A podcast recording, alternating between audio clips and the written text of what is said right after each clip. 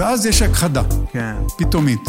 ועוד פעם, החיים מתאוששים, חיים אחרים. כן, זה תקופות ש... חלק שורדים, אף פעם לא הוכחד כל עולם החי. נכון. התצפית היא שנעלמים שלדים של מאובנים שלפני זה היו מאוד נפוצים, למשל הדינוזאורים. מהמדידה מראה ריכוז חריג של אירידיום. הפירוש של זה, זה פגיעה של מטאורית. מדענים אף פעם יתקשו מאוד להגיד שזאת עובדה. תסתכל על סדרה של שכבות, יש אותם קודם, ופתאום הם נעלמים. שכבות קרקע. שכבות סלע. כן, בסדר. ופתאום הם נעלמים. וזה לא רק בארץ, אלא בכל העולם. כן, כן. כל היבשות. והתיארוך של זה, זה 65 מיליון שנה.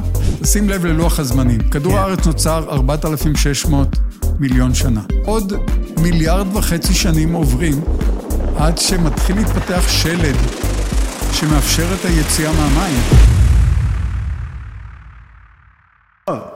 היום יושב איתי הגיאולוג והפרופסור מן המניין, פרופסור שמוליק מרקו. שמוליק הוא מרצה בכיר בחוג לגיאופיזיקה באוניברסיטת תל אביב, שם הוא חוקר נושאים רבים בתחום מבנה כדור הארץ וסיפור היווצרותו.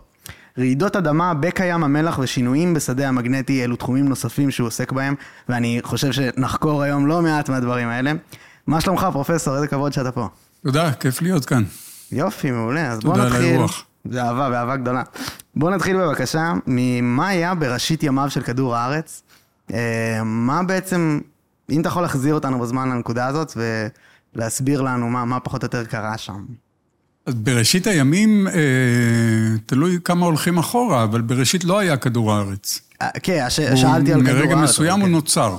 כן, נכון. אה, כמובן שכשגיאולוג אומר רגע, זה יכול לקחת אה, זמן מאוד מאוד ארוך. זה נכון. רגע, זה לא רגע. זה... אה, אבל כל מערכת השמש, שזה השמש במרכז והפלנטות שמסביבה, נוצרו כשענן גדול של חומר, מה שנקרא ערפילית או נביולה בלועזית, אה, התחיל לקרוס, התחיל להצטמק בגלל כוחות גרביטציה. כל החלקיקים נמשכים אחד לשני, אז בסופו של דבר הם נמשכים לאמצע. ומכיוון שהענן הזה לא היה אחיד, אז נוצרו גושים כאלה, כמו איזה דייסה שלא מעורבבת טוב. ו... אז קרו שני דברים בעצם, אה, גם הענן הזה מתחיל להצטמק והחלקיקים מתקרבים אחד לשני, וגם אה, אה, הכל מתחיל להסתובב, מכיוון שזה לא היה כדור מושלם בהתחלה, מספיק קצת אי-רגולריות, אז הם מפספסים את המרכז והם מתחילים להסתובב ונוצר כוח צנטריפוגלי. אז זה לא גוף גדול שמצטמק לנקודה, אלא נוצרת מין צלחת, כי הכוח הצנטריפוגלי מושך או דוחף החוצה, והגרביטציה פנימה, והפשרה ביניהם זה מין דיסק כזה, כמו שתי צלחות מרק אה, בטן אל בטן. מדהים. ואחד רגע. הגושים האלה, כן, אה, כן. שצפים באמצע, זה אה, הפך להיות כדור הארץ. אז רגע, מערכת השמש, זאת אומרת, אה, אה, זה לא תיארת עכשיו, זה הדיסק, או שהגלקסיה היא הדיסק? הגלקסיה מורכבת ממיליארדי מיליארדים של כוכבים. כן. השמש זה כוכב, זה אחד מהם. סביב חלק גדול מהכוכבים יש גם פלנטות. ההבדל בין כוכב ופלנטה זה שלכוכב יש אה, אנרגיה פנימית, בעיקר מתהליכים של היתוך גרעינים, בעיקר מימן מתחבר שני מימנים ביחד, ועוד מימן ועוד מימן ועוד מימן, ונוצרים יסודות יותר כבדים. אה, הפלנטות אלה גושים או גזים או סלעיים או נוזלים שמסתובבים סביב, אין להם אנרגיה פנימית כמעט, יש חומרים רדיואקטיביים בפנים, אבל אה, אין להם את הזהירה הזאת שיש לה שמשות. אז אם אנחנו מדברים על, על החלוקה של היקום, אז היחידת יסוד, אפשר להגיד, זה גלקסיה. בתור גלקסיה יש הרבה שמשות, סביב רוב השמשות כנראה יש גם פלנטות. זאת השכונה שלנו, השמש זה הכוכב שלנו, והחברים בשכונה זה פלנטות כמו נוגה, מאדים, צדק, שבתאי, אורנוס, אה, חמה. אלה פלנטות, הם לא כוכבים, אין להם תהליכים אה, של פיוז'ן, כן. של היתוך, שמייצרים אנרגיה כמו השמש. אוקיי, אז למעשה, מה שתיארת, ש, שהגרביטציה נוצרת מהשמש שיושבת על ה... על ה... גרביטציה. אוקיי. gravity. אה, כן. אבל השמש למעשה יושבת עליו? אני ראיתי פעם הדמיה, שזה לא, בדיוק מה שדיברת. כוח הגרביטציה נוצר עקב קיומה של השמש. Mm. הגרביטציה זה כוח שנוצר בין שתי, שתי מסות, או, או כל מסה מייצרת איזשהו שדה שמושך אליו מסות אחרות. כן. השמש זאת מסה מאוד מאוד גדולה, אה, וכמו סביב הכוס מים הזאת, יש כוח גרביטציה.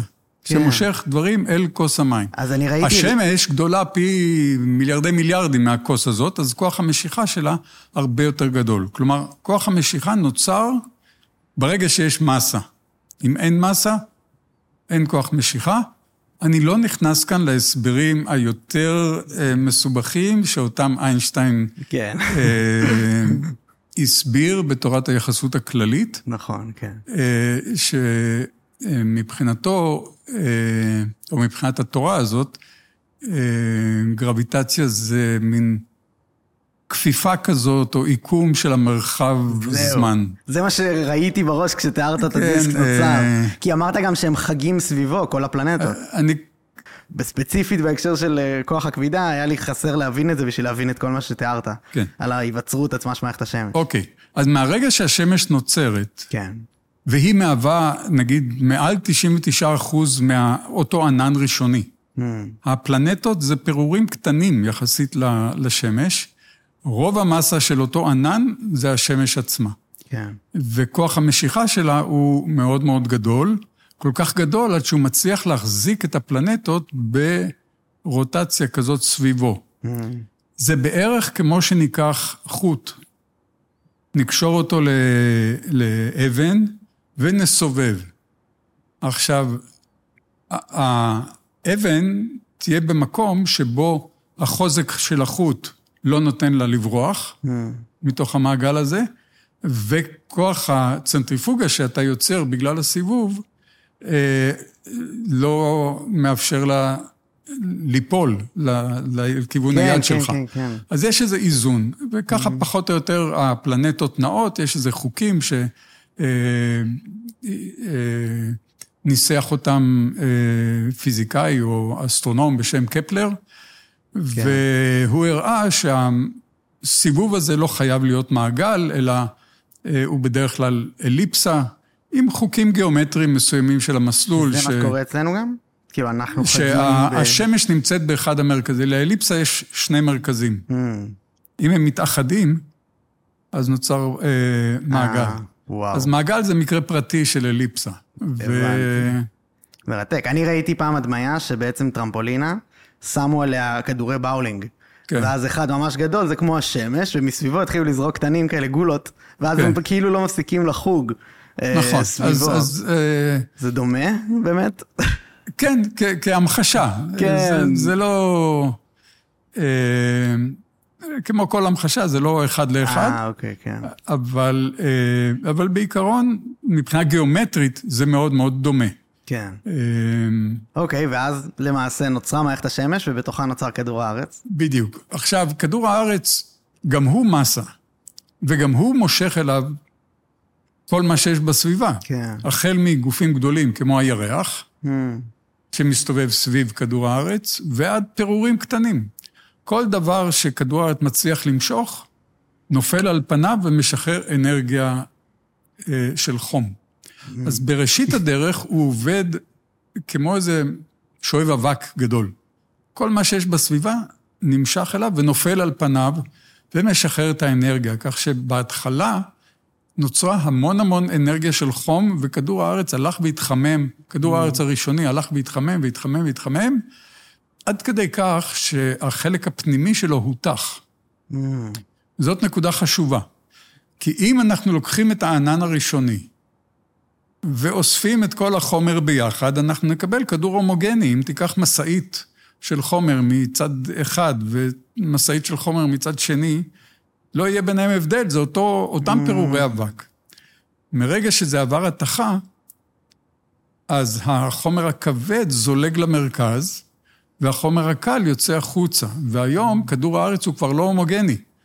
יש לנו אטמוספירה, שזה החלק הקל של כדור הארץ, שמקיף אותו, ויש את ההידרוספירה, שזה רוב המים באוקיינוסים, ויש יבשות שיש להם הרכב אחד, ואוקיינוסים שיש להם הרכב אחר מבחינת הקרקעית. כן. ו... זה כל זה תהליכים של מיל, מיליארדי או ו... מיליוני שנים. כן, ואם אנחנו מסתכלים פנימה, אז יש גם חלוקה פנימית. Mm. תלוי איך אנחנו רוצים לחלק, אבל אם נחלק לפי הרכב, אז הליבה של כדור הארץ זה כמו איזה כדור גדול שעשוי בעיקר מברזל ובערך עשרה אחוז... אה, זה לא לבה אה, כזה? זה לא כאילו כדור, או שתתאר אותי, מה, תתאר לי, מה קורה שם בעצם במרכז כדור הארץ? במרכז יש אה, כדור שרובו ברזל. אבל הוא ממש כמו... ליבה, כן. שליש מכדור הארץ זה ברזל. Mm. אבל כשאתה הולך בשטח, אתה לא רואה שליש ברזל. ברזל ברזל? ברזל ברזל, בגלל שרובו נמצא בתוך כדור הארץ. וואו. וזה דבר מדהים, כי uh, בזכות זה שכדור הארץ uh, איבד את רוב הברזל לכיוון המרכז, אז הוא לא נשאר על פני השטח. Mm. אם הוא היה נשאר על פני השטח, אתה יודע מה קורה לחתיכת ברזל על פני השטח? מחלידה. כן. מה זה מחלידה? מקבלת בקטריות ואוספת. לא, החלודה זה תחמוצת של ברזל. Mm. החמצן היה מתרכב עם הברזל, אה. ואז לא היה נשאר חמצן בשביל האטמוספירה. כלומר, חיינו כאן, כיצורים שנושמים חמצן, אנחנו נושמים אוויר, 20 אחוז ממנו בערך זה חמצן. כן.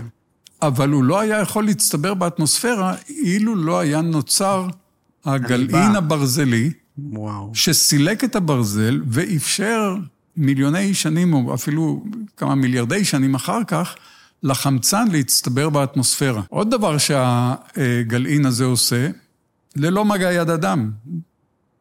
כן. אה, כן. כן, הוא 2,900 קילומטר מתחתינו. אם mm. אנחנו כאן בתל אביב קודחים 2,900 קילומטר, זה בלתי אפשרי, כן? אבל אם אנחנו יורדים 2,900 אה, קילומטר, נגיע לגלעין mm. הברזלי. זה, כמו שאמרתי, 90 אחוז ברזל, 10 אחוז ניקל, יש לו חלקים שהם מותחים וזורמים, וזרימה של ברזל יוצרת שדה מגנטי. Mm. השדה המגנטי הוא זה שאחראי על זה שהמצפן מראה את הכיוון המסוים. כן. וזה בעצם מה שאתה חוקר, מיני... את השינויים בשדה המגנטי, נכון? נכון, זה, הוא זה לא זה? קבוע. Mm. הוא, הוא כל הזמן משתנה. אם הייתה לנו סבלנות להסתכל על מחט של מצפן במשך נגיד 20 אלף שנה, אז היינו רואים אותה מסתובבת ככה סביב mm. איזשהו, איזושהי נקודה, ובממוצע זה יוצא הצפרון המגנטי. Mm. זה כאילו זה של הכדור? כי הכדור מסתובב הרי... לא, לא, לא. זה, זה לא זה? זה אתה מדבר על ציר הסיבוב של כן. הכדור הארץ. זה לא קשור אליו? זה, לא, זה משהו אחר. היום, mm. ציר הסיבוב זה, זה ציר דמיוני, אין, אין באמת מוט כזה שמהווה נכון. ציר. אה, זה ציר דמיוני שסביבו כדור הארץ מסתובב סביב עצמו. כן. והוא מייצר אבל גם כן נטייה. השדה המגנטי mm. נמצא היום בערך בזווית כזאת של בערך 11 מעלות מהציר הסיבוב של כדור הארץ. אבל עוד פעם, אם היינו עוקבים אחריו 20, 30, 40 אלף שנה, אז בממוצע הוא היה כמו הציר הסיבוב של כדור הארץ. זה, ציר הסיבוב זה הקוטב הצפוני, בין הקוטב הצפוני והקוטב הדרומי, הגיאוגרפיים. וואו, מרחק. עכשיו, מה אכפת לנו מהשדה המגנטי חוץ מזה שאנחנו מנווטים וכולי? אז השדה המגנטי מסיט חלקיקים לא בריאים, שמגיעים אלינו מהחלל, בעיקר מהשמש, ואם הם היו פוגעים בנו, זה היה רע. הם, הם אה, מסוגלים לחולל כל מיני מוטציות ולגרום סרטן וכולי, אבל בגלל, חלקם הגדול זה חלקיקים טעונים, והשדה המגנטי משפיע על חלקיק טעון, ואז הוא מסיט אותם לכתבים. Mm. ובכתבים יש כל כך הרבה קרינה שמוסטת לשם, כן, במקום להגיע לפתח תקווה, זה מגיע לקוטב הצפוני. באופן טבעי. או הדרומי, כן, תלוי איזה מטען זה. Mm-hmm. ואז בכתבים יש כל כך הרבה אה, מטען שנוצרת שם זהירה כזאת. אנחנו קוראים לה הזוהר הצפוני או הזוהר הדרומי. וואו. וזה אוקיי. בזכות השדה המגנטי, אבל מה שחשוב לענייננו זה שהשדה המגנטי מגן על עולם החי מפני הקרינה הזאת. אם אנחנו חושבים מה צריך לעשות, נניח שהיום אתה רוצה לתכנן פלנטה חדשה, שתוכל להחזיק חיים, היא צריכה להיות עם מספיק ברזל כדי ליצור שדה מגנטי שיסיט את הקרינה, כי אחרת הקרינה תחסל כל חי ש... שיש שם. זה אחד הדברים הראשונים, תרשום לך, שאתה חייב, חייב. לעשות, אם, אם אתה רוצה לתכנן פלנטה. לגמרי, ברזל, זה. בד... זה בתוכנית שלך. אבל- אבל- אז ב- קודם כל ברזל. זה, זה, תשמע, זה זורק אותי כאילו לשאלה שאני לא יודע כן. אם אתה תרצה לי כאילו לענות עליה או להתעסק בה, אבל איך זה הגיוני, הדיוק הזה? אה, כאילו בהקשר, אה, אתה יודע, באמת, אתה, כמו שאתה, אתה לא סתם אומר את זה, אתה צריך, אתה חייב את המרכיבים האלה אם אתה כן. רוצה לקיים חיים באיזושהי פלנטה. צריך עוד, קרה- צריך גם פה? את הגזים, אתה צריך גם ברקים, כי המולקולות הראשונות שנוצרו, האורגניות, שבסופו של דבר בנו את החלבונים, ובנו את החלבונים שמשכפלים את עצמם ואת עולם החי, אה, כדי להרכיב אותם מהאטומים והמולקולות הבודדות, צריך איזושהי אנרגיה, והאנרגיה הראשונית שהייתה בכדור הארץ זמינה, זה הברקים.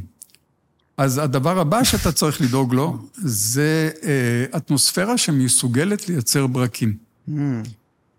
הדבר הבא, זה צריך לקרר אותה.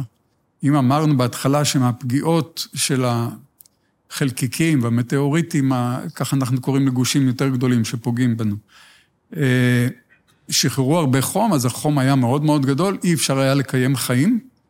למה? כי כדי לקיים חיים אתה צריך טמפרטורה של מים נוזלים. כל התהליכים בגוף שלנו, לא רק שלנו, של הבקטריה הכי פשוטה, מתנהלים בזכות מים. כל השינוע של החומרים, אתה אוכל סטייק בצהריים, או משהו אחר, מה שמסיע את החומרים, אחרי שהם מתפרקים בקיבה וכולי, מה שמסיע אותם לכל מקום בגוף, זה מים. הדם שלנו זה 90 ומשהו אחוז מים. זה, רוב הגוף שלנו זה 90 ומשהו אחוז מים. אז אה, אנחנו לא יכולים להסתדר בלי מים נוזלים, כלומר, לא מתחת לאפס ולא מעל למאה. מעל למאה המים הם עדים, כי הם רותחים והופכים לעדים, מתחת לאפס הם קופאים ויש קרח, ואנחנו צריכים פלנטה עם טמפרטורה של בין אפס צלזיוס, כן? לזכור, כי יש עוד סולמות. אבל בין אפס צלזיוס למאה צלזיוס, ששם יש לנו, שבתחום הזה יש לנו מים נוזלים. אז הדבר הבא שאתה צריך לדאוג לו, זה אה, אטמוספירה וטמפרטורה שמאפשרת לקיים מים נוזלים. ואז כבר החומרים שיש באותם מים, באותו שלולית ראשונה, או אוקיינוס ראשון, או הצטברות מים ראשונה יחד עם הברקים, ואת זה עשו בניסויים בשנות ה-50, שני חבר'ה, יורי ומילר, עשו ניסוי כזה, עשו, לקחו את החומרים הראשוניים שהיו באטמוספירה, ותכף אני אסביר איך אנחנו יודעים מה היה באטמוספירה הראשונית, הרי אף אחד לא היה שם. כן.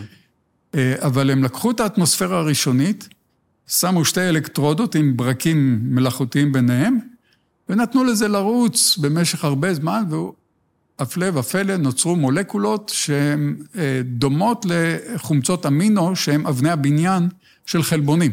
וואו, שזה החיים זה הראשונים. בערך כמו לראות ערימת חול ולהגיד, כאן יקום גורד שחקים. זאת אומרת. זה רק ההתחלה. כן. אבל בלי ההתחלה הזאת אין את ההמשך.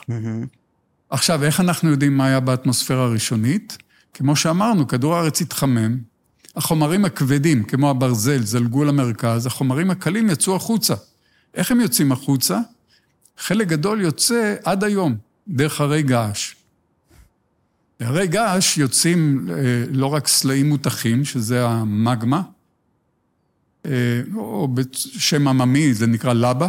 אה, אז כשהלבה יוצאת, או, או תסתכלו פעם על תמונות של, של הרי געש, אז יוצאים גם גזים. הגזים האלה מכילים CO2 ו-CO ו- ו- ו-H2O, שזה מים, ומתאן, CH4 ועוד כל מיני חומרים, אין שם חמצן. אין שם חמצן. אבל לוקחים את הגזים האלה שיוצאים היום מכדור הארץ ואומרים, זה מה שכנראה היה גם פעם. כן.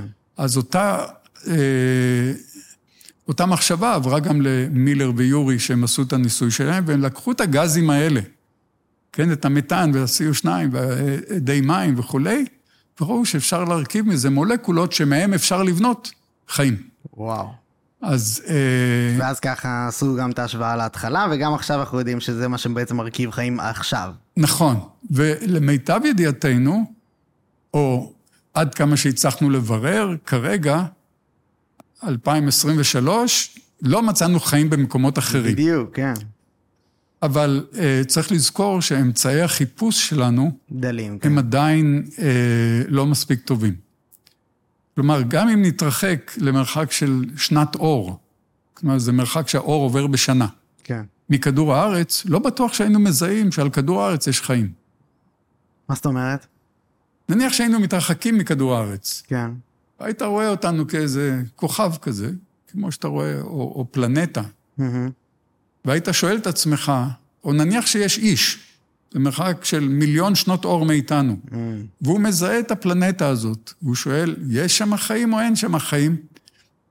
קשה. לו מאוד לדעת. הבנתי. אז אתה אומר הוא- אבל שסטטיסטית כן... הוא אה, לא רואה שאנחנו אה, עושים פודקאסט, או קוראים עיתון הארץ, או אה, נכון, נכון. נוסעים ברחוב, או... כן, אבל לא אתה, חושב. אתה חושב שכאילו, אולי יש, ואם היה לנו את האמצעים לגלות, היינו מגלים, פשוט אין לנו. עדיין אין לנו מספיק טכנולוגיה אה, כדי לראות פרטים עדינים. אנחנו אה, הולכים קצת בצורה עקיפה. אה, מכיוון שאחד המאפיינים של חיים זה מטאבוליזם. אנחנו צורכים חומר ופולטים חומר, ואנחנו משנים את הסביבה ואנחנו משתנים בעצמנו. כן. זה מה שקוראים חילוף חומרים עם הסביבה. הרי התחלנו כולנו כקטנים, וכל מה שנוסף לנו היה איפשהו בסלע. תחשוב על זה, כל מה שאתה רואה כאן מסביב היה פעם בסלע, כן. כן? אפילו אנחנו. לא, אז, אז אם אנחנו עוקבים אחרי פלנטה כזאת, רחוק מאיתנו, ואנחנו רואים שינויים, או אנחנו רואים גזים שהם אה, דומים לגזים שיצורים חיים פולטים או משתמשים בהם, כן. אז אנחנו יכולים להניח שזה, שיש אופציה. מהמם. זו לא האופציה היחידה, כן. אבל ש, שיש אבל לא שם הבנתי חיים. מה אתה אומר שבעצם היינו סלע. אנחנו. היינו חלק מסלע, כל אטום בגוף שלך. מהמם. אתה אולי לא זוכר, אבל אני יודע כן. שפעם היית כזה קטן. נכון. איך גדלת? אכלת, נכון? כן. מאיפה החומר מגיע לאוכל? מהאדמה? נכון? ומה זה אדמה? הבנתי. זה בליה של סלע. הבנתי. גם אם אכלת אה, סטייק, הפרה אכלה עשב, והעשב התחיל את דרכו כזרע קטן, שהלך וגדל, מאיפה הוא לקח את החומר לגדול? מהקרקע, שהיא בליה של סלע. מהמם. אז הסלעים פלוס מים מאפשרים את החיים. הם מאפשרים לנו לגדול, הם נותנים לנו אנרגיה, כן?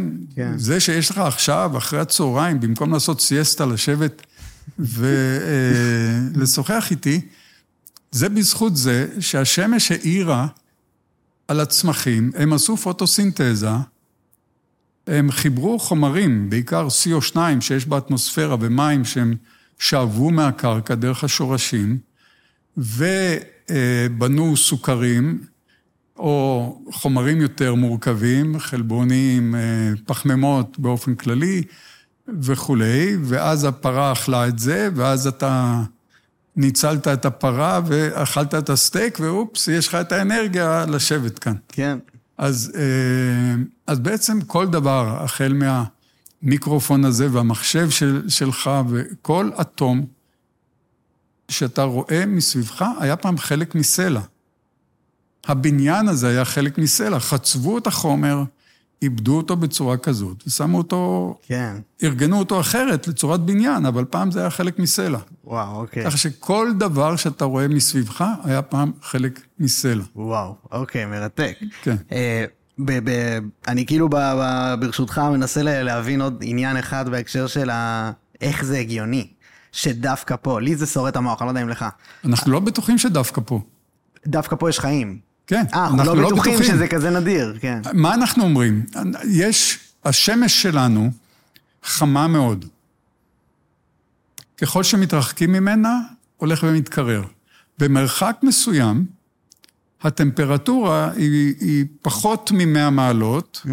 אבל יותר מאפס. שם במקרה נמצא כדור הארץ. אבל אולי זה לא במקרה. יותר קרוב לשמש, יש עוד פלנטה, אנחנו קוראים לה ונוס או נוגה. כן. שם הטמפרטורות זה בערך 400 מעלות בצל. בדיוק. 400 מעלות. אי אפשר לחיות שם כי יש רק אדי מים. כן, אבל יש מונח של כאילו just right, המקום שבו אנחנו נמצאים. נכון, אז אנחנו קוראים לזה על שם הסיפור של זהבה ושלושת הדובים. כן. The Goldilocks Problem. כן. דייסה אחת חמה מדי ואחת קרה מדי, אחת כן. בדיוק. אז אנחנו נמצאים בדיוק במקום שבו אפשר לקיים חיים סביב השמש. אז זה לא נראה לך הסתברותית עכשיו... בלתי סביר, כאילו? לא. לא. אם אתה עושה משחקים בסטטיסטיקה, ואתה לוקח נגיד את כל השמשות, או את כל הכוכבים שיש בגלקסיה, כן. אתה מגיע למסקנה, ו, ובשנים האחרונות זה הולך ומתעמת בתצפיות, שיש אלפי פלנטות שנמצאות במה שנקרא ב-habitable zone. Mm. באזור שכמו כדור הארץ נמצא במקום שבו יש מים נוזלים. אבל סביב כוכבים אחרים. האם יש שם חיים או אין שם חיים, אנחנו לא יודעים. כי אין לנו גם איך להגיע לשם. אין לנו איך להגיע, והמרחקים הם כאלה שצריך כן. כמה פעמים חיים של, של בני אדם. כן. והתצפיות שלנו רק אומרות שהטמפרטורות מאפשרות חיים, לא מחייבות חיים. כן. ככה שהסתברותית, יש לנו המון המון אופציות לקיום חיים במקומות אחרים ביקום. אני מבין. ככה ש...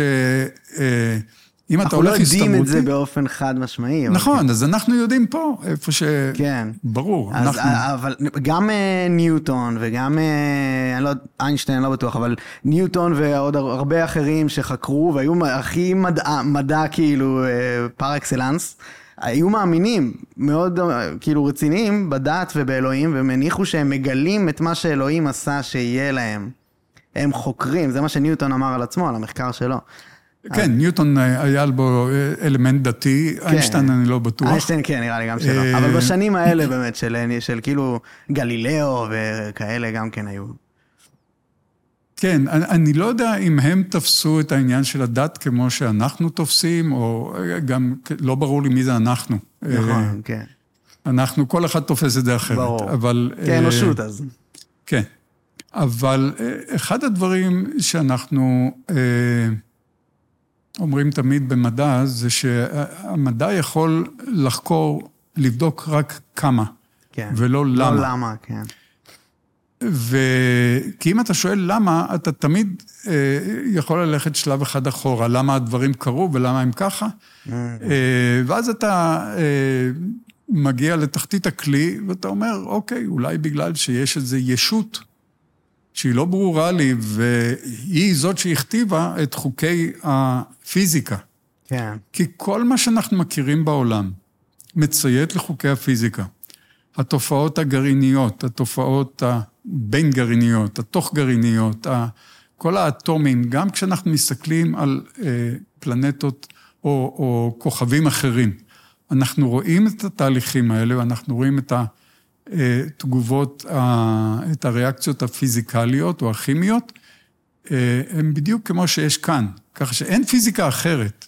כן. וקבועי הפיזיקה, למשל קבוע גרביטציה וקבועים אחרים של אה, כוח חשמלי וכוח החזק וכוח החלש, הקבועים הם אותם קבועים כן. בכל מקום, כן. בכל זמן.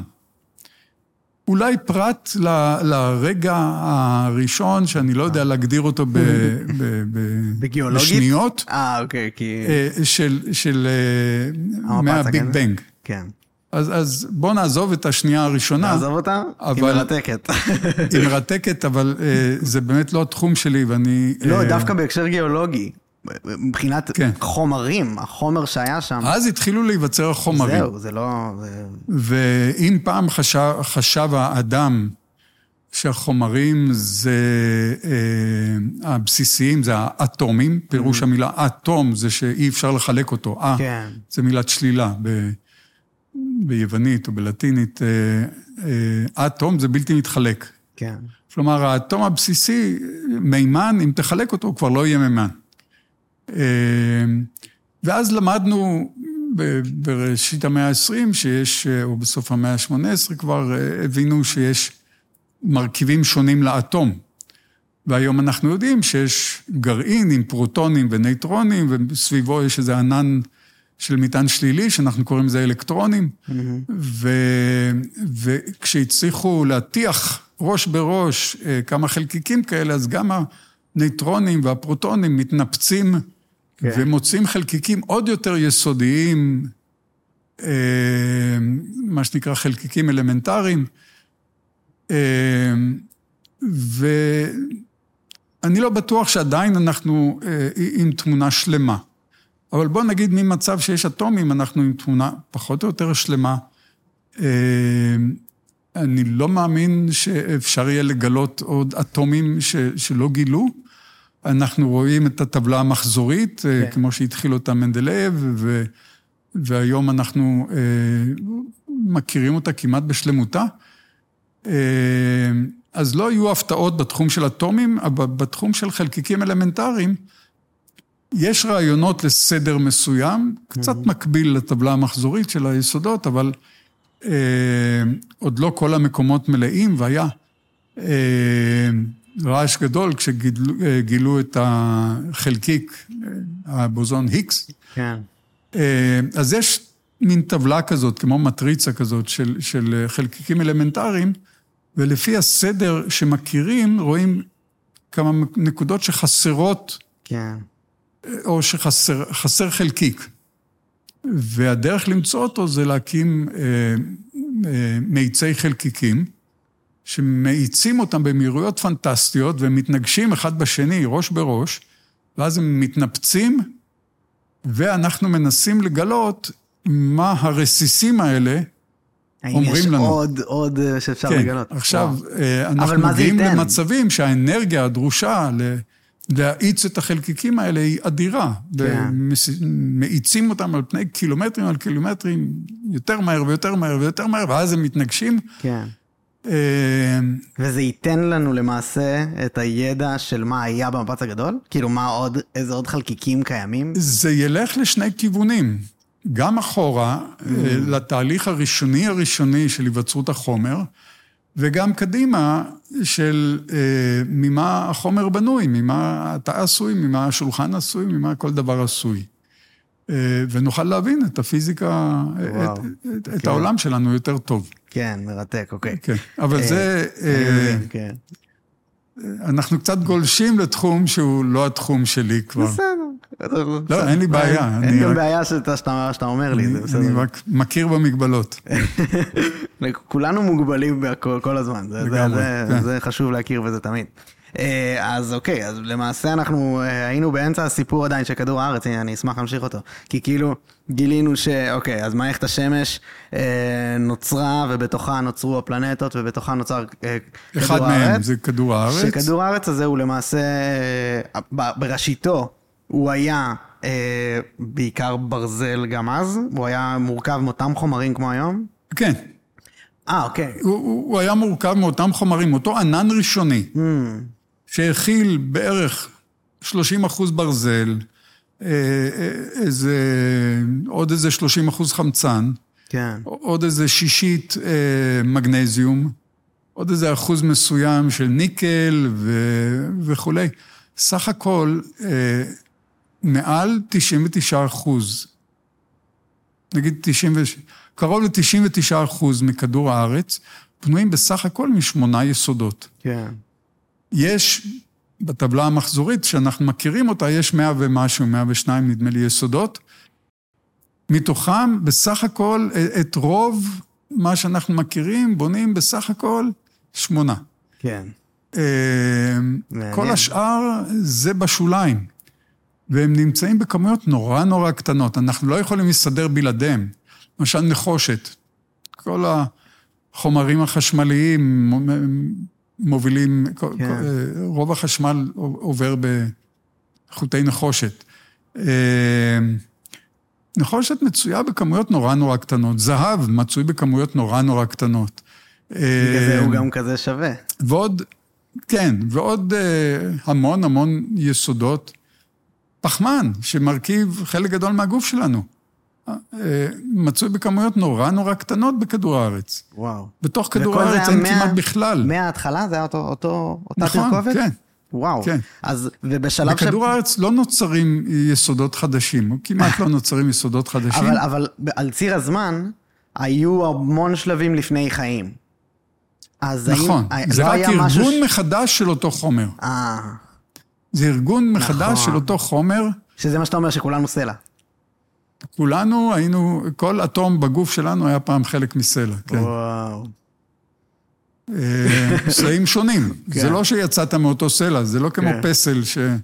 כן, כמו שדה אני וינצ'י מבין. אמר, הפסל כבר בפנים, אני רק חושף אותו. זה לא ככה. לא? אז זה, זה להביא מהסלע הזה ומהסלע ההוא ומהסלע הזה, כן. ולאט לא. לאט לחבר ביחד.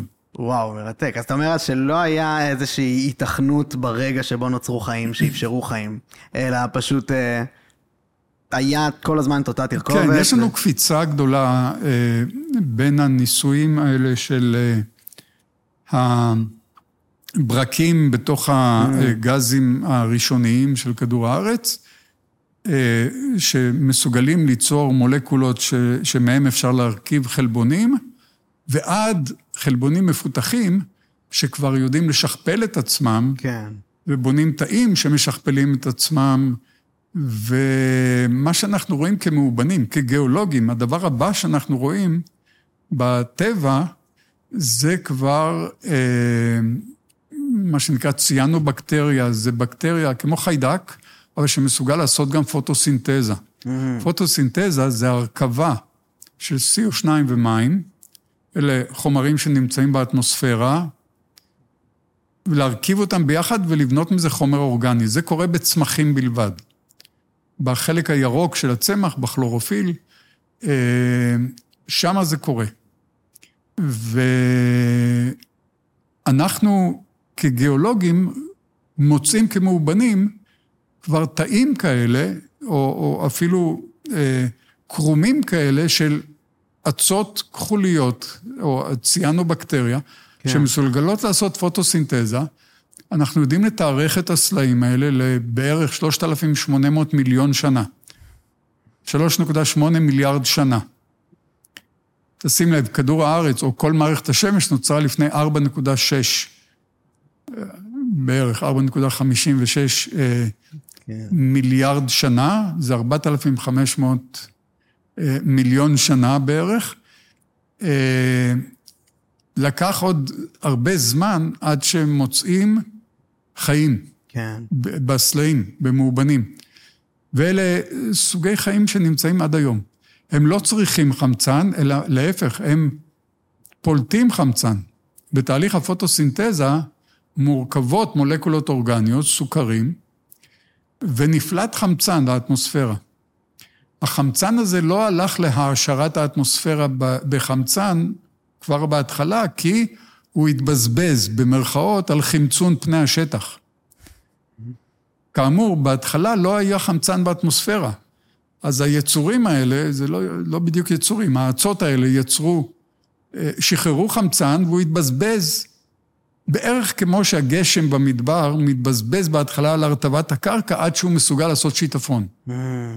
כן, אז החמצן הראשוני נספג ונספג ונספג, ורק לפני בערך שני מיליארד שנה, כן, בערך אה, מיליארד ושמונה מאות, או אה, אולי קצת פחות, מיליארד שנה לקח ליצור, לאצות האלה, לציאנובקטריה, כן. לפלוט חמצן, לעבוד קשה במלוא הקיטור, אפשר להגיד,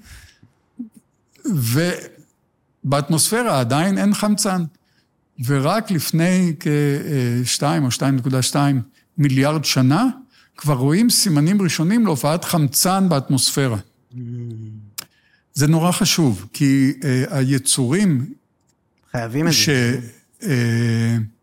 שמשתמשים בחמצן ל- כ- כאנרגיה, כמונו, כן? התהליכים שאנחנו עושים בגוף זה כמו שריפה.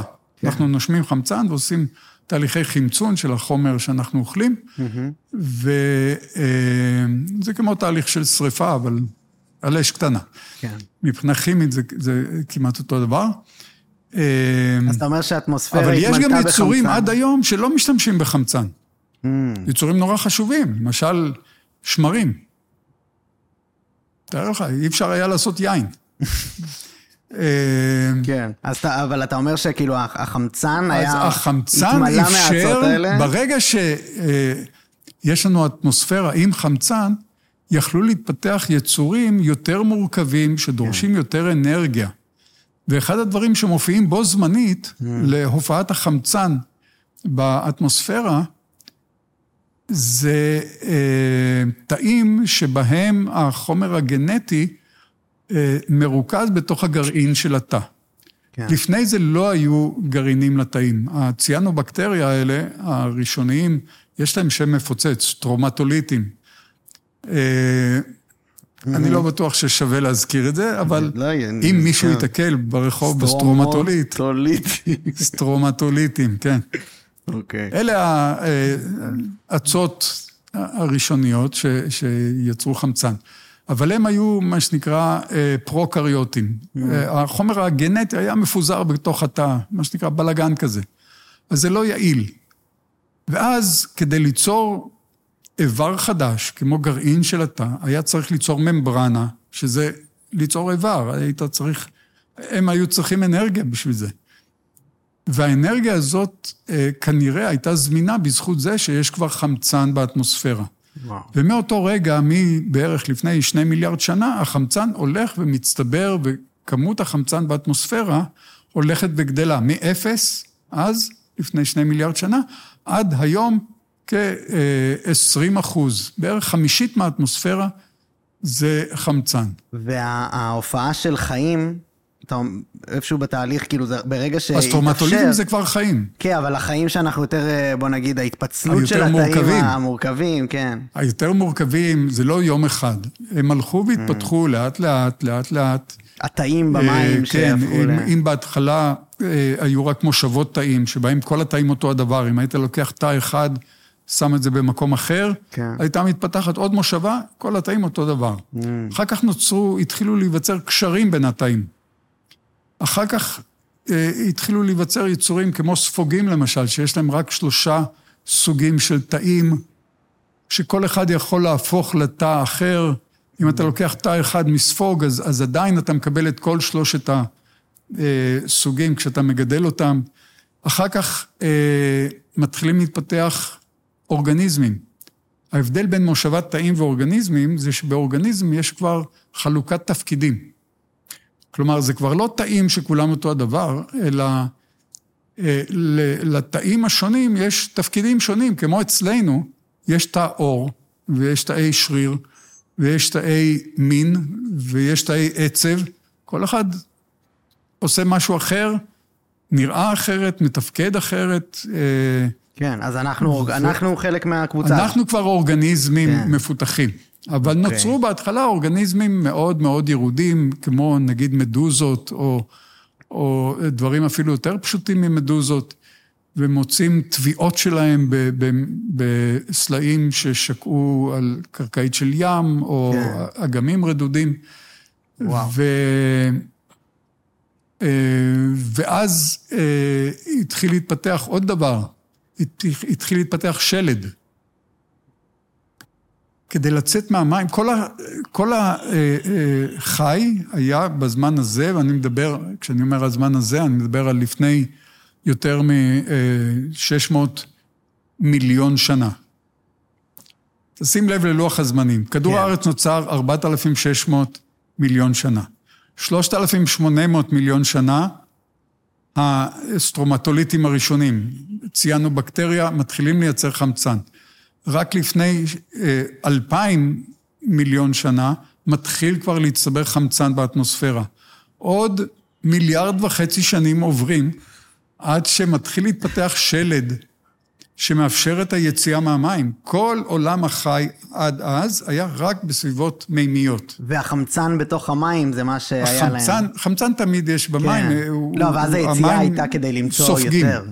המים סופגים חמצן. כן, אבל אז אתה אומר שהשלד אפשר לצאת מהמים ולמצוא עוד יותר. לתמוך את, ה, את הגוף מחוץ למים, אתה צריך שלד כן. מוצק. ברור. ראית איך מדוזה נראית כשמוציאים אותה מהמים. כן. זה לא, לא. אסתטי. כן. אבל אה, המדוזות לא אוהבות את זה. אבל כן. במים הן נראות נהדר. אבל אה, היצורים הראשונים פיתחו מין, אה, כמו שריון כזה, או קונכייה, כן. ואפשר היה לצאת מתוך המים החוצה, ויותר מאוחר, כן? אה, תחילת צמחים יצאו מתוך המים, ואחר כך גם יצורים התחילו לצאת מתוך המים, ואני מדבר על הצמחים הראשונים שיצאו מתוך המים, זה בערך לפני 400-450 מיליון שנה, ואז היבשות התחילו להתאכלס, ו, אה, ואז מופיעים גם יצורים יותר, אה, אנחנו קוראים להם אה, עילאיים או מורכבים יותר, שממש מסוגלים אה, לנצל את החמצן שבאטמוספירה, ו, ועד היום יש יצורים שלא משתמשים בחמצן, כמו שאמרתי, חיידקי שמרים למשל, או כל דבר ש... כן. כל התהליכים האנאירובים, יש יצורים שמסתדרים בלי חמצן, אבל הם כולם יצורים ירודים כאלה. אין בעלי חיים עילאיים, כן. מפותחים, שלא צורכים חמצן. ואתה אומר אז- לפני 600 מיליון זה אז נקודה הזאת של היציאה, והעולם ש- של אז, ש- והעולם... לא, שאז התחיל להתפתח שלד. כן, אבל זה, אז זו לא היציאה מהמים? עוד לא יצאו אה. מהמים. קודם כל לפתח את השלד, אוקיי. לוודא שכל החלקים עובדים. אוקיי. לוקח עוד כמה מיליוני שנים. ואז כמה, מתי? והיציאה של היצורים הראשונים מהמים, אני לא בטוח שאני זוכר בדיוק, נניח אה, 100 אבל- מיליון שנה אחרי. אה, בערך 150, אה, 100, 150 מיליון שנה אחרי. וואו, והעולם שיצאו אליו, זה העולם הזה? היה עולם סטרילי. לא היו יצורים אחרים. נכון. היבשות היו סטריליות לגמרי. לא היו, לא היה שום דבר על היבשה. מטורף. כל עולם החי היה רק בתוך גופים, אה, אני לא רוצה להגיד מים, כי זה יכול להיות תמיסות. כן. כלומר, ים זה לא בדיוק, זה לא רק מים, זה מים עם חומרים מומסים. אנחנו תואמים את הים, אנחנו רואים שזה לא רק מים. נכון. אה, אז, אז בכל מיני תמיסות כאלה התחילו אה, להתפתח אה, יצורים יותר ויותר מורכבים. אה, עד היום יש יצורים שמסוגלים לחיות גם וגם, הדו-חיים, כן. שחיים גם בתוך המים, גם מחוץ למים, מסתדרים טוב בשני ה... זה אותם, בשתי אה, אותם הסביבות? איברים שאפשרו להם בז- בזמנו את ה... כאילו כן, וזה לדגים. גם מה שאולי הבן אדם שהכי מזוהה עם תורת האבולוציה, למרות שהוא לא היחיד, דרווין. שכן, היו גם אחרים, הקסלי ו- ואחרים, כן. אבל אם ניקח את האבולוציה על פי דרווין, אה, מה שברור לכולנו, אנחנו עם חמש אצבעות, גם הדינוזאורים היו עם חמש אצבעות. ארבע גפיים, גם אנחנו, גם הדינוזאורים, ארבע גפיים.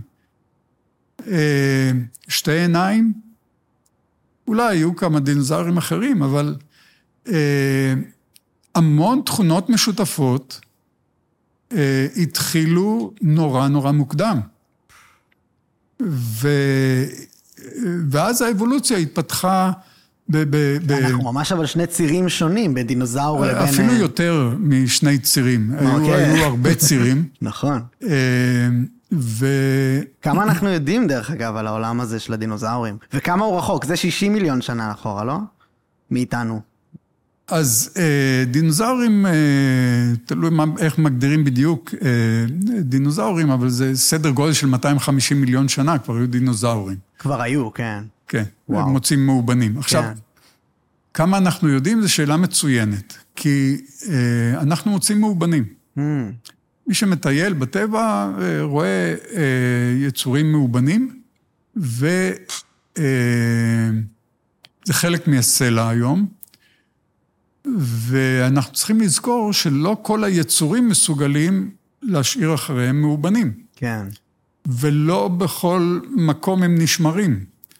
ואנחנו לא תמיד יודעים להבדיל, תאר לך אה, חרקים, שיש להם שלבים, מעגל חיים כזה, בין אה, אה, זחל, אה, אחר כך אה, גולם, אחר כך פרפר, אחר כך אה, כן. מטיל ביצים, אז אתה מוצא ביצה, אתה מוצא זחל, איך אתה יודע שהם קשורים אחד לשני? התרכובות של העצם. ואותו הדבר גם אלמוגים, יש להם שלבים בחיים, ועוד הרבה יצורים. אז ההערכה היא שאנחנו מכירים בערך עשרה אחוז מעולם החי של פעם. עכשיו תאר לך שאתה צריך להרכיב פאזל של אלף חלקים, ונותנים לך רק מאה. אז, אז זאת התשובה לעד כמה אנחנו יודעים. אנחנו יודעים די הרבה, אבל התצפית היא, היא על, על מעט מאוד. ואנחנו וואו. יכולים להסיק אה, די הרבה בזכות החוכמה האנושית ובזכות אה, אה, תובנות שיש לנו, ובאמת אה, אין, אין עוד יצור כמונו שמסוגל אה, לחשוב ולייצר ולהמציא אה, דברים וכולי. אה, אז אנחנו אה, מסוגלים על בסיס העשרה אחוז האלה לשחזר, אני חושב, קשה לי להגיד מספר, כן. אבל עשרות חלקי, אחוזים כן. יותר ממה שאנחנו מוצאים, או לפחות להבין כן. מה היה. כן, כן, אבל, ואתה אומר אבל שזו תמונה חלקית, זאת אומרת שאפשר להסתמך עליה. עדיין התמונה היא חלקית, כן. עדיין התמונה היא חלקית, כי יש לנו bias לסביבות מסוימות. למשל, יצור היום, בואו ניקח את החיים של היום, ונחשוב כן. מה היה קורה, או איזה יצור יישאר כמאובן. כן.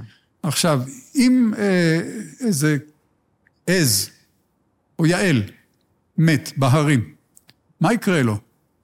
מיד באותו לילה כבר מתנפלים אה, כל אוכלי הנבלות ומפרקים את הגופה לפירורים. הצבוע לוקח למאורה שלו, הזאבים אוכלים ומפזרים, הנשרים, שהם בעצם בדרך כלל הראשונים שמתנפלים, פותחים את ה... עם המקור מסוגלים לפצוע את האור, ואז כולם מתנפלים.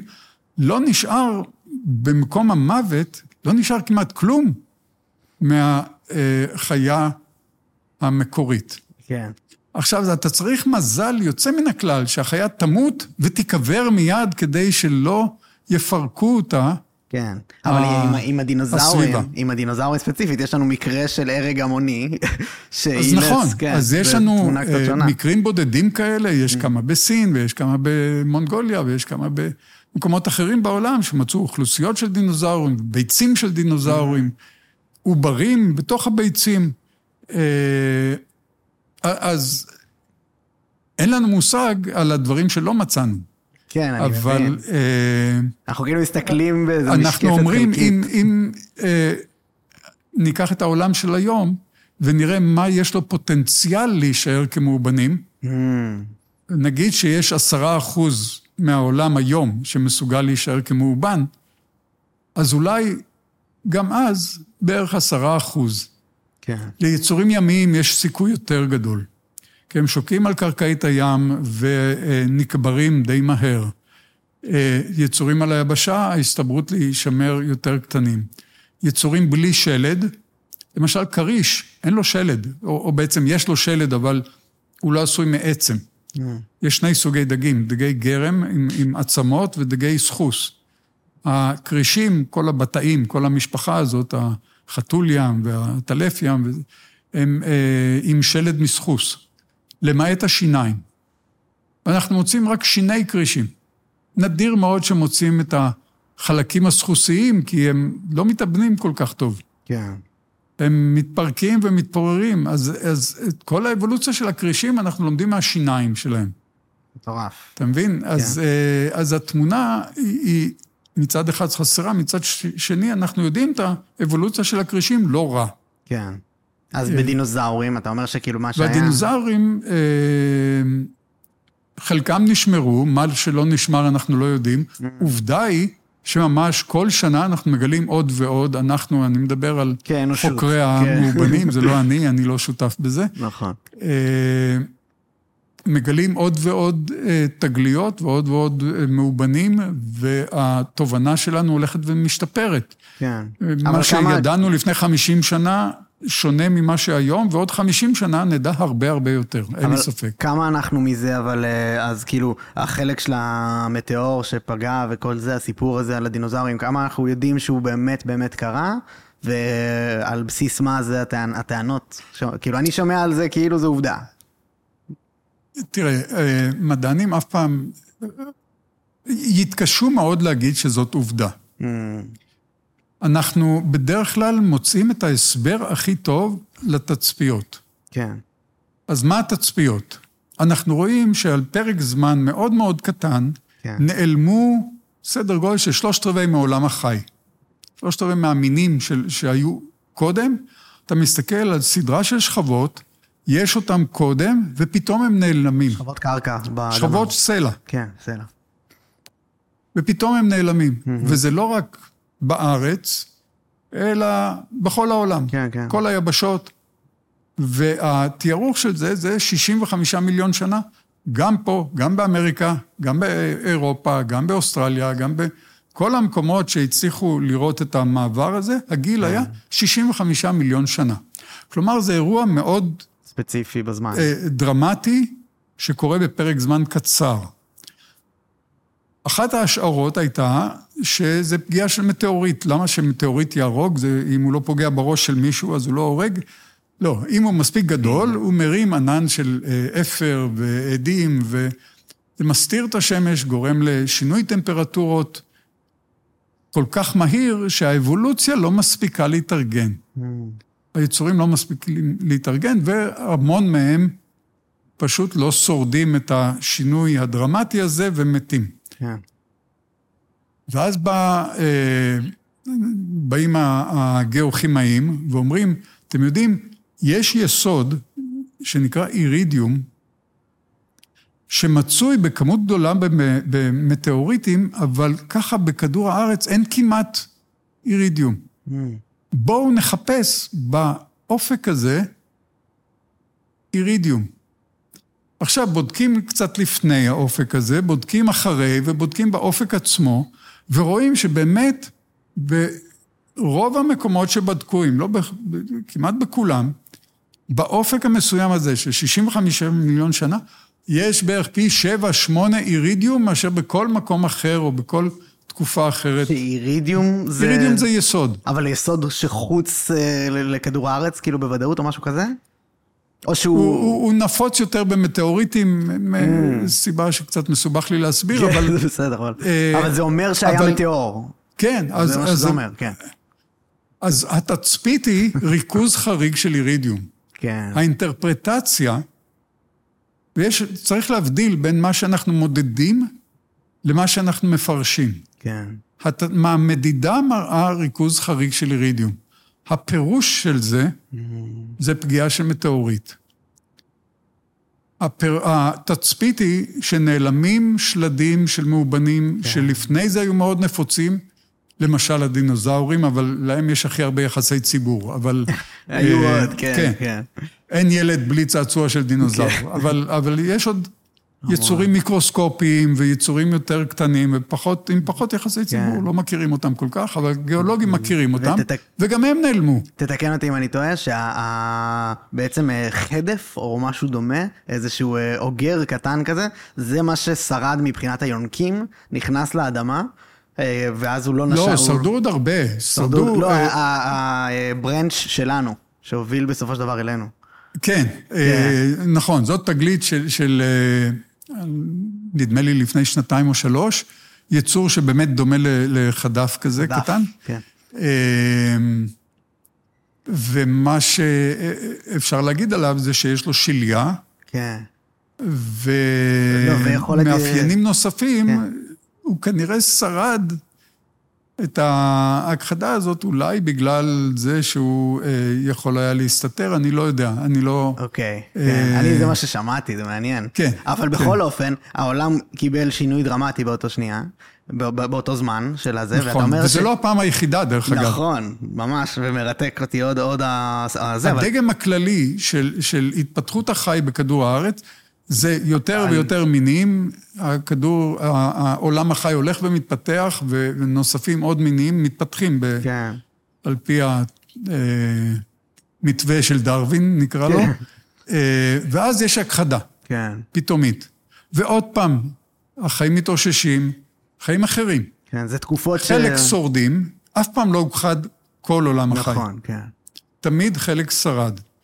והחלק הזה, מתפתחים ממנו מינים אחרים שלא היו כן. קודם, ומגיעים לאיזושהי אה, רמה מסוימת של אכלוס היבשות והאוקיינוסים, וטראח עוד פעם נפילה.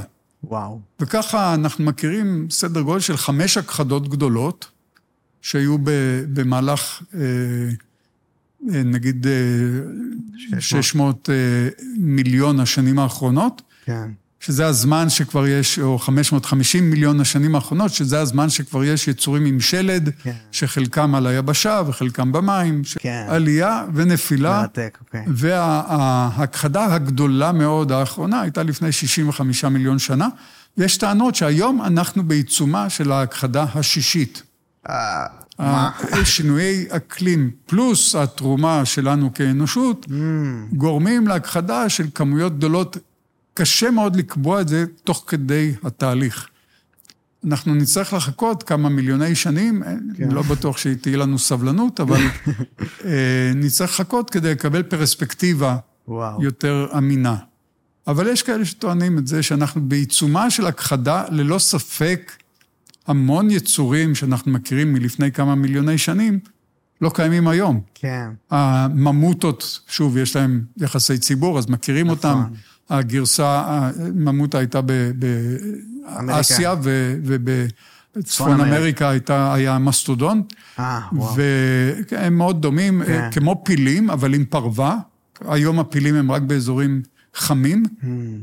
ואז אה, הממוטות עם פרוות היו זה, זה באזורים בעידן קרים. הקרח, לא? הם, בסוף עידן הקרח יש עוד פעם איזושהי הכחדה נכון, המונית, נכון, לא, לא ברורה היום כן, למה. אבל, אבל היו עוד עידני קרח, וזה לא קרה, אבל... נכון. אמ, אה, עכשיו, אם נחזור לתקופות הגיאולוגיות, כן, אז אמ, ה- הגיאולוגים מחלקים את זה, אה, אה, אני מתאר לעצמי שכל אחד נתקל בשמות מוזרים של תקופות גיאולוגיות. כן. קרטיקון ויורה וטריאס ו- ודברים כאלה. יורה יש לה הכי הרבה יחסי ציבור כי עשו סרט. אז, אה, אה, פארק היורה, כן. נכון. אז... אה, אבל השמות האלה מגיעים אה, מהתקופה שבה לא ידענו לתארך סלעים. לא תמיד יכולנו לתארך, להגיד בשנים, בין כמה סלע מסוים. אה, אתה מדבר לפני עשרות שנים, כאילו. לא, כן, ב- לא, לא הרבה, לפני איזה 50, אה, קצת יותר מ-50 שנה, לא ידענו לתארך סלעים. כמדע עוד לא ידע לנו. ומה שאנשים ראו, אמרו, הנה, זאת תקופה עם מאובנים מסגנון מסוים, עם, עם אה, אוסף מסוים של מאובנים, ואת המאובנים האופייניים ביותר מצאו בהרי היורה, שזה חלק מהאלפים. אז בואו נקרא לתקופה הזאת, עם המאובנים האלה, תקופת היורה. וואו. ויש תקופה אחרת, קדומה יותר, נגיד ש, שמצאו אותה ב, ב... את המקום המאפיין, מצאו בדבון באנגליה, ואז קוראים לזה תקופת הדבון אה, על שם אותו מקום, וזו תקופה עתיקה יותר, עם מאובנים אופייניים. לכל תקופה הגדירו, או בעצם ראו שהמאובנים משתנים מזמן לזמן, וקראו לתקופות על שם מאספי המאובנים כן. שמצאו, לפעמים זה על שם האזור, אז יש תקופה שנקראת מיסיסיפיאן, אתם יכולים לנחש מאיפה היא... איפה כן. הגדירו את זה.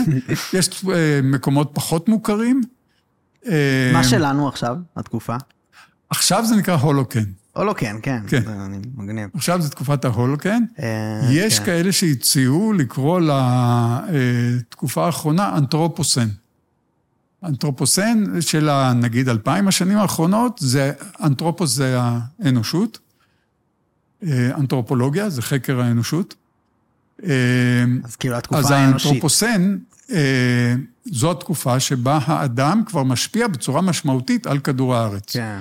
אז יש עוד מחלוקת האם להגדיר תקופה, כי את רוב התקופות הגיאולוגיות הגדרנו אחרי שהייתה לנו פרספקטיבה מאוד רחבה על עולם החי. Mm, לא תוך כדי... ברור, אה, ברור, באנו כן. מאוחר ואמרנו, אוקיי, אז היו תקופות כאלה, קמבריום ואורדוביק וסלור ודבון וקרבון ופרם ו- וכולי. אה, כן. אז השמות, השתמשו בהם אה, עד בערך אמצע המאה ה-20. ואז גילו שבעזרת אה, אה, שעון שמבוסס על התפרקויות רדיואקטיביות, אפשר למדוד גילים של סלעים אה, ממש בשנים. עם פלוס מינוס, כמובן, שלכל מדידה יש איזה תחום מסוים, כן? אם אני אקח 30 אנשים ואני אגיד להם למדוד על המילימטר את המרחק בין שני הקירות כאן, כל אחד יצא עם איזה מספר טיפה שונה.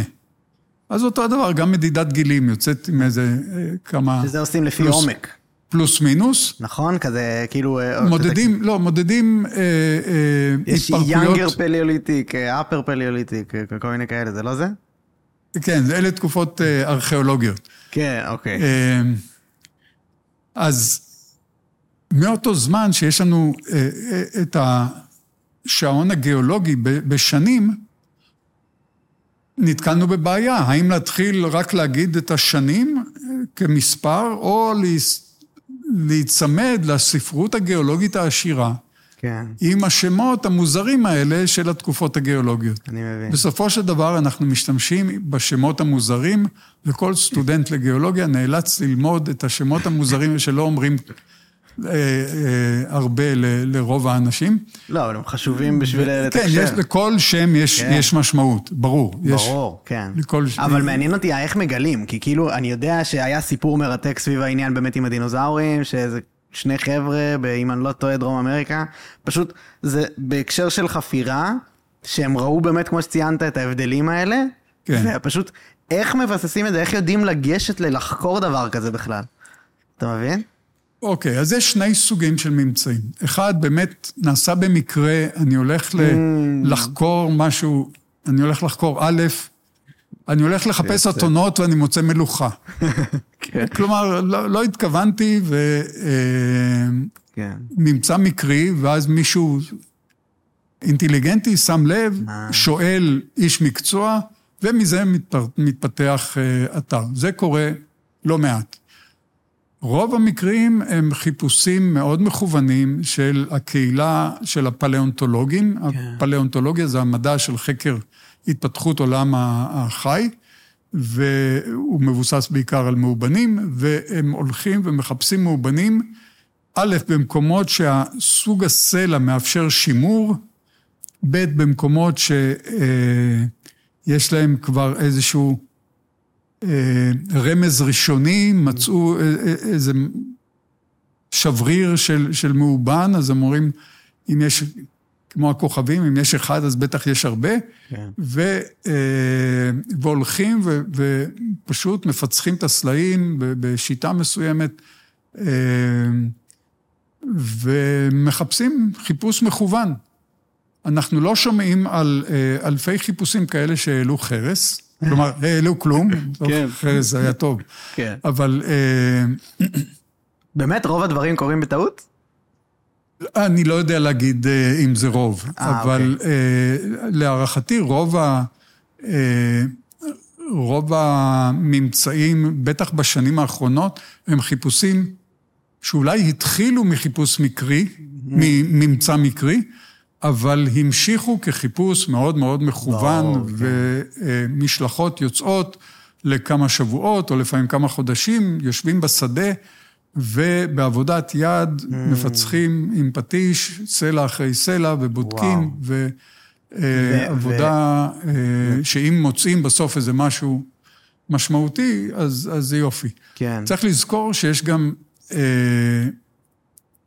מחקר מאוד מאוד חשוב וענף של מאובנים שאנחנו לא רואים בעין, מאובנים מיקרוסקופיים. הסיבה של העניין שלנו ב- במאובנים מיקרוסקופיים זה כשאנחנו עושים קידוח ורוצים לדעת לאן הוא הגיע, האינפורמציה שלנו לא תהיה מזה שמצאנו דינוזאור. כי המקדח מפורר את הסלע, אנחנו מזריקים בוץ לאמצע, ה- למרכז המקדח, בוץ רטוב, ואז הוא יוצא מהשוליים וסוחף איתו את הפירורים של הסלע. כך שמה שמגיע למעלה זה פיסות בגודל של סנטימטר או שניים. לא תמצא דינוזאור גדול בסנטימטר, אבל מאובנים מיקרוסקופיים תוכל למצוא המון. ואז מי שיושב ליד הקידוח הזה, מכין את הסלע בצורה מאוד מסוימת, יש איזו פרוצדורה, ואנחנו מסתכלים במיקרוסקופ ומחפשים את המאובנים המיקרוסקופיים. יש יתרון גדול במאובנים מיקרוסקופיים, כי א', היצורים, ככל שהם קטנים יותר, הדור שלהם קצר יותר, אז האבולוציה מהירה יותר, ואנחנו יכולים להגדיר יותר טוב גם את הגיל וגם את הסביבה. Mm. כי אה, אני תמיד אומר שאנחנו אה, חסידים גדולים של יצורים מפונקים. מה זה יצור מפונק? שהוא צריך את התנאים המאוד מאוד מסוימים, מליחות מסוימת, טמפרטורה מסוימת, אה, כמות אור מסוימת וכך הלאה. יצור לא מפונק מסתדר בכל תנאי, מין גולנצ'יק כזה. אז הוא... כמוך. תשים אותו בחום, מסתדר, תשים אותו בקור, מסתדר. כן. אז הוא לא נותן הרבה אינפורמציה. אבל אם אתה מוצא ייצור מפונק שצריך רק אחוז מסוים של מליחות או אור או זה, אז אתה יודע. למשל, אלמוגים הם יצורים מפונקים.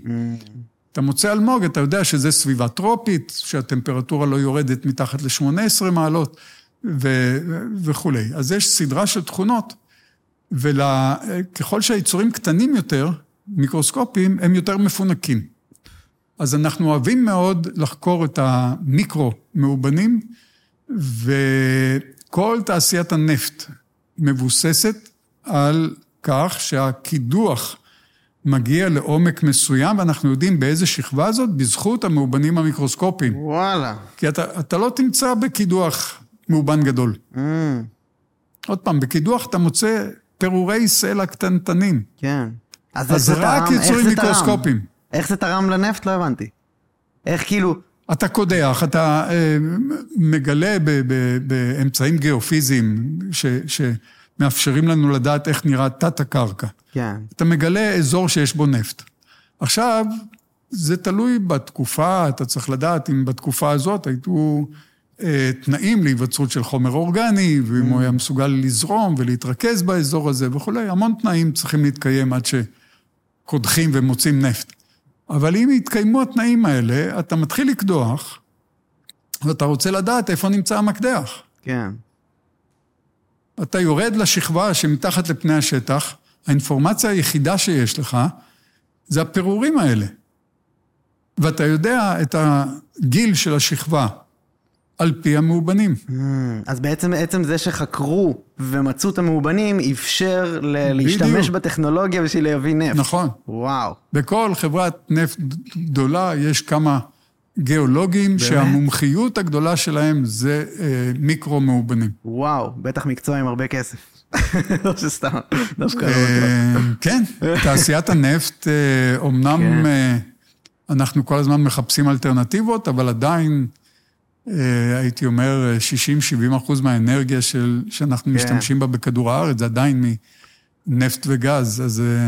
אה, מעולה, תודה רבה שהיית, בנימה הזאת אנחנו אה, נסיים. זה למדתי המון, אני מקווה שכל המאזינים החכימו לפחות כמוני, כי היה לי פה מרתק ממש. באמת תודה שהתארחת, שמוליק. בכיף. זהו, נתראה הפעמים הבאות. גם אני. יס. Yes. תודה רבה.